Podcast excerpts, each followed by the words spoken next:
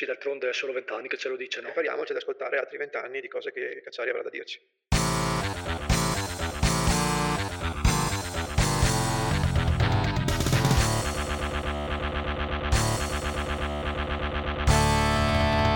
Beh Ale, dovresti essere contento perché mi pare evidente che Cacciari segue i nostri podcast. Sì, credo anch'io, perché ha praticamente detto metà di quello che diciamo noi, ovvero che se non si è in grado di cambiare le leggi, fin tanto che quelle leggi sono valide, bisogna seguirle, bisogna osservarle. Sono soddisfazioni. Esatto. Sì, faccio un brevissimo riassunto perché magari non tutti hanno seguito la storia, ma Cacciari ha fatto la terza dose è stato subissato da un mare di insulti da parte dei Novax e lui ha risposto che in quanto galantuomo fondamentalmente lui rispetta le leggi ma in quanto filosofo si ritiene libero di contestarle e di fare in modo che le cose cambino. Quindi diciamo almeno una parte di quello che noi sosteniamo l'ha ripetuta anche lui. Qual è il problema? Se c'è un problema, che qui siamo di fronte a un filosofo che parla male e razzola bene che è un po' un controsenso dell'essere filosofo. Ma eh, innanzitutto fammi ricordare una cosa, che non è la prima volta che Cacciari dice qualcosa che può echeggiare quello che diciamo noi sulla DA, perché per esempio ha criticato alcuni network per la decisione degli stessi di eh, oscurare i profili di, di Donald Trump.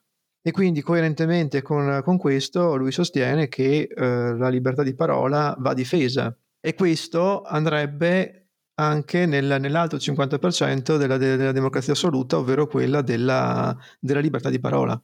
Del fatto che se anche qualcuno dice delle cose che non sono coerenti con eh, il, il, pensiero dominante, va comunque eh, lasciato esprimere. Diciamo che più o meno siamo d'accordo, però sai qual è il problema? Adesso voglio fare il bastian contrario. Se la logica del filosofo è io mi arrogo il diritto di poter contestare una legge e di cercare di cambiarla, ma la accetto. Questo nel caso del vaccino va più che bene perché si tratta di salute pubblica e lo stesso Cacciari poi ha detto che si sarebbe vaccinato ugualmente senza bisogno degli obblighi.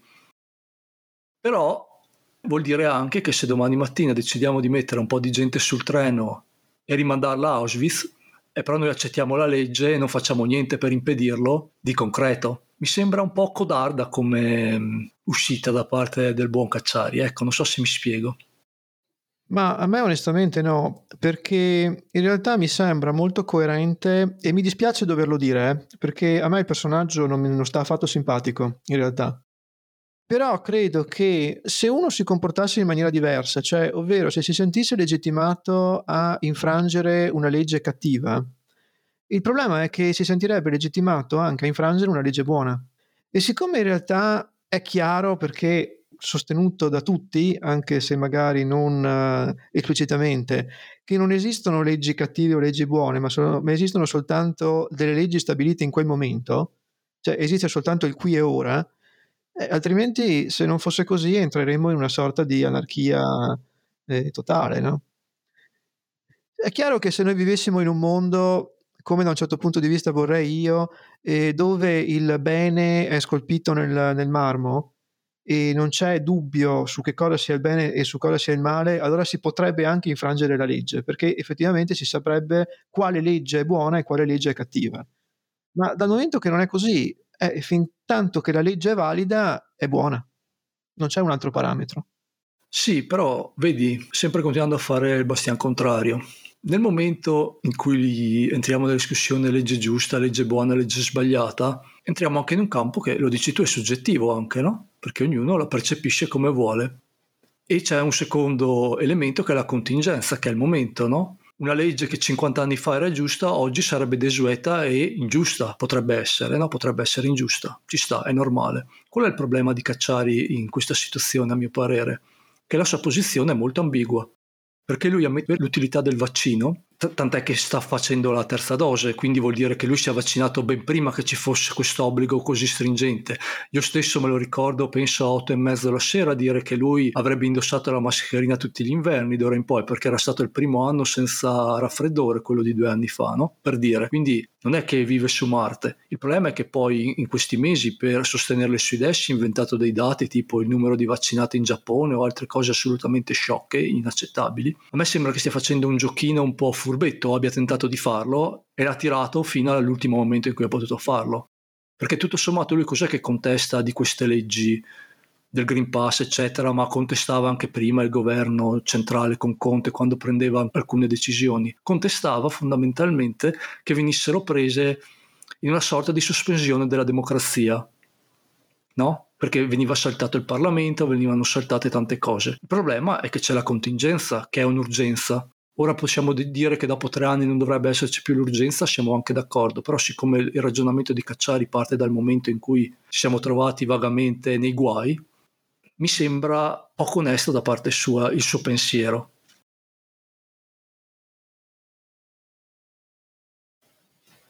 Ma eh, secondo me la questione qui è duplice, nel senso che da una parte bisognerebbe capire che cosa pensa Cacciari dei vaccini e delle mascherine, cioè se lui ritiene che davvero ci sia una verità assoluta dietro ai vaccini o le, le mascherine, oppure se si tratta di una verità soggettiva sua, che però non imporrebbe agli altri.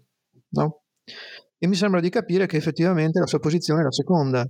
Lui riconosce l'utilità, però non si sente di imporre questa utilità agli altri tramite un obbligo.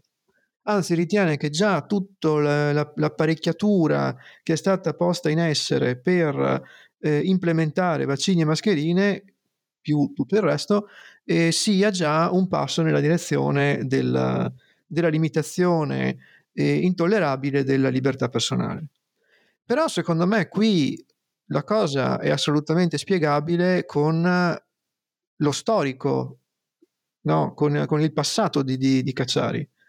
Allora io non voglio entrare, non voglio addentrarmi nella sua filosofia perché non la conosco abbastanza e quindi rischierei di dire delle bestialità. Però conosco abbastanza bene il Cacciari politico e so che lui nel 99% dei casi si è sempre schierato da una certa parte ed è una parte che ha un'ideologia molto riconoscibile nei confronti del, del mondo reale ovvero quello del neoliberalismo, del, del, liberismo, del libero mercato, dell'Europa e tutto quello che eh, va con queste cose. No? Allora io cosa credo che sia successo? Eh, credo che lui si sia sentito tradito, perché a un certo punto quelli che erano i committenti delle sue esternazioni filosofiche hanno cominciato a non fare quello che lui predicava e a dover introdurre delle piccole parziali limitazioni alla libertà individuale, all'autodeterminazione individuale,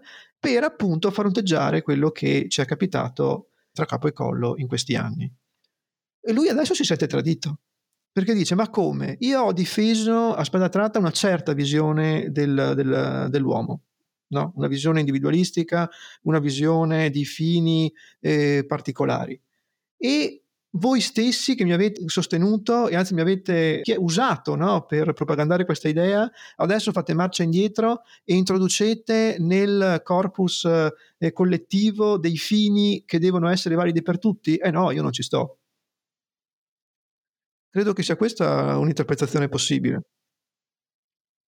Ci sta, ci sta assolutamente. Sai qual è il problema? Che una persona dell'intelligenza di Cacciari dovrebbe avere la capacità di leggere la contingenza e capire che noi siamo in guerra, in guerra contro un virus e quando sei in guerra le linee di comando si asciugano, quindi c'è meno spazio per un dialogo di un certo tipo, anche perché poi spesso diciamolo che il dialogo parlamentare è comunque imbarazzante, eh? non è che va a portare chissà che miglioramenti a questo paese, oltretutto, cioè non è che stiamo parlando dei padri costituenti, eh? in Parlamento c'è un po' di tutto.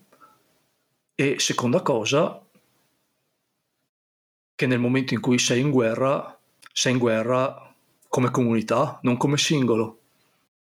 Io capisco la logica che può avere Cacciari, ma il fatto è che qui non stiamo parlando di tumore, che te lo prendi è tuo. Oddio, se abiti vicino all'Ilva magari non è proprio che te lo sei andato a cercare, Qui stiamo parlando di una malattia che è altamente trasmissibile, che passa da una persona all'altra e che manda a capo gli ospedali, che non solo crea problemi alle persone che si ammalano di Covid, ma soprattutto crea problemi a tutti gli altri perché se si paralizzano gli ospedali, quello che sta già succedendo, diminuiscono le cure per i malati che hanno altri problemi. E mi dispiace, quindi non puoi non guardarla dal punto di vista di una comunità. Cacciari deve mettersela via. Come si è fatto il vaccino, dovrebbe accettare che questa è la situazione e dovrebbe evitare di correre dietro magari a false notizie solo per sentirsi dalla parte del vero. Eh, ma non c'è niente da fare.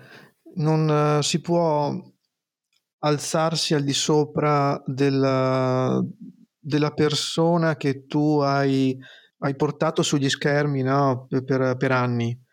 Cioè, Cacciari ragiona in quella maniera lì. Lui è genuinamente e integralmente convinto che, che l'individuo sia superiore alla comunità, che venga prima e che abbia un diritto di esistere, come posso dire, primitivo rispetto alla comunità stessa. E pertanto non, non ci siano compromessi da fare. È, è ovvio che dopo anni, eh, decenni che ragioni in questi termini, quando ti capita di fronte una cosa come questa, dove vedi che i campioni mondiali di individualismo in lungo hanno dovuto iniziare a pensare, ma forse aspettiamo un attimo prima di essere totalmente individualisti, perché sennò qua finiamo male, ecco che c'è una reazione proprio visceralmente di, di, di ostilità. Sì, d'altronde è solo vent'anni che ce lo dice, no? esattamente, esattamente, esattamente. Che poi, tra l'altro, parliamoci chiaro, la reazione tra mille virgolette comunitarista, anche se questo termine forse non eh, dovrebbe neanche venire utilizzato in questo contesto, che hanno avuto i governi che hanno cercato di eh, risolvere o quantomeno di contenere la situazione contingente, hanno fatto comunque delle, eh, delle leggi o, o, comunque hanno posto in essere delle, delle, degli strumenti eh, di contrasto che sono veramente eh, dei palliativi, non sono andati veramente in profondità nella privacy e nel, nel diritto individuale della persona.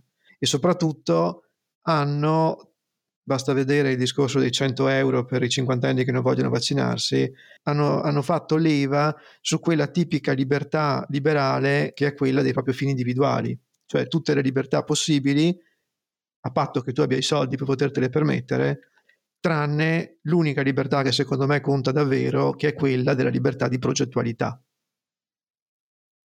la libertà progettuale dell'uomo, eh, di progettare la società in cui vuole vivere e di progettare se stesso. Beh, senti, direi che da parte mia non ho altro da aggiungere, quindi per me possiamo andare in chiusura. Se tu hai ancora qualcosa, se no eh, ci salutiamo, dai. Sì, sì, possiamo tranquillamente chiudere qua. Ti ringrazio per eh, lo scambio e ringrazio quelli che ci hanno ascoltato e prepariamoci ad ascoltare altri vent'anni di cose che Cacciari avrà da dirci. Assolutamente. Grazie a tutti e grazie a te. Ciao. Ciao.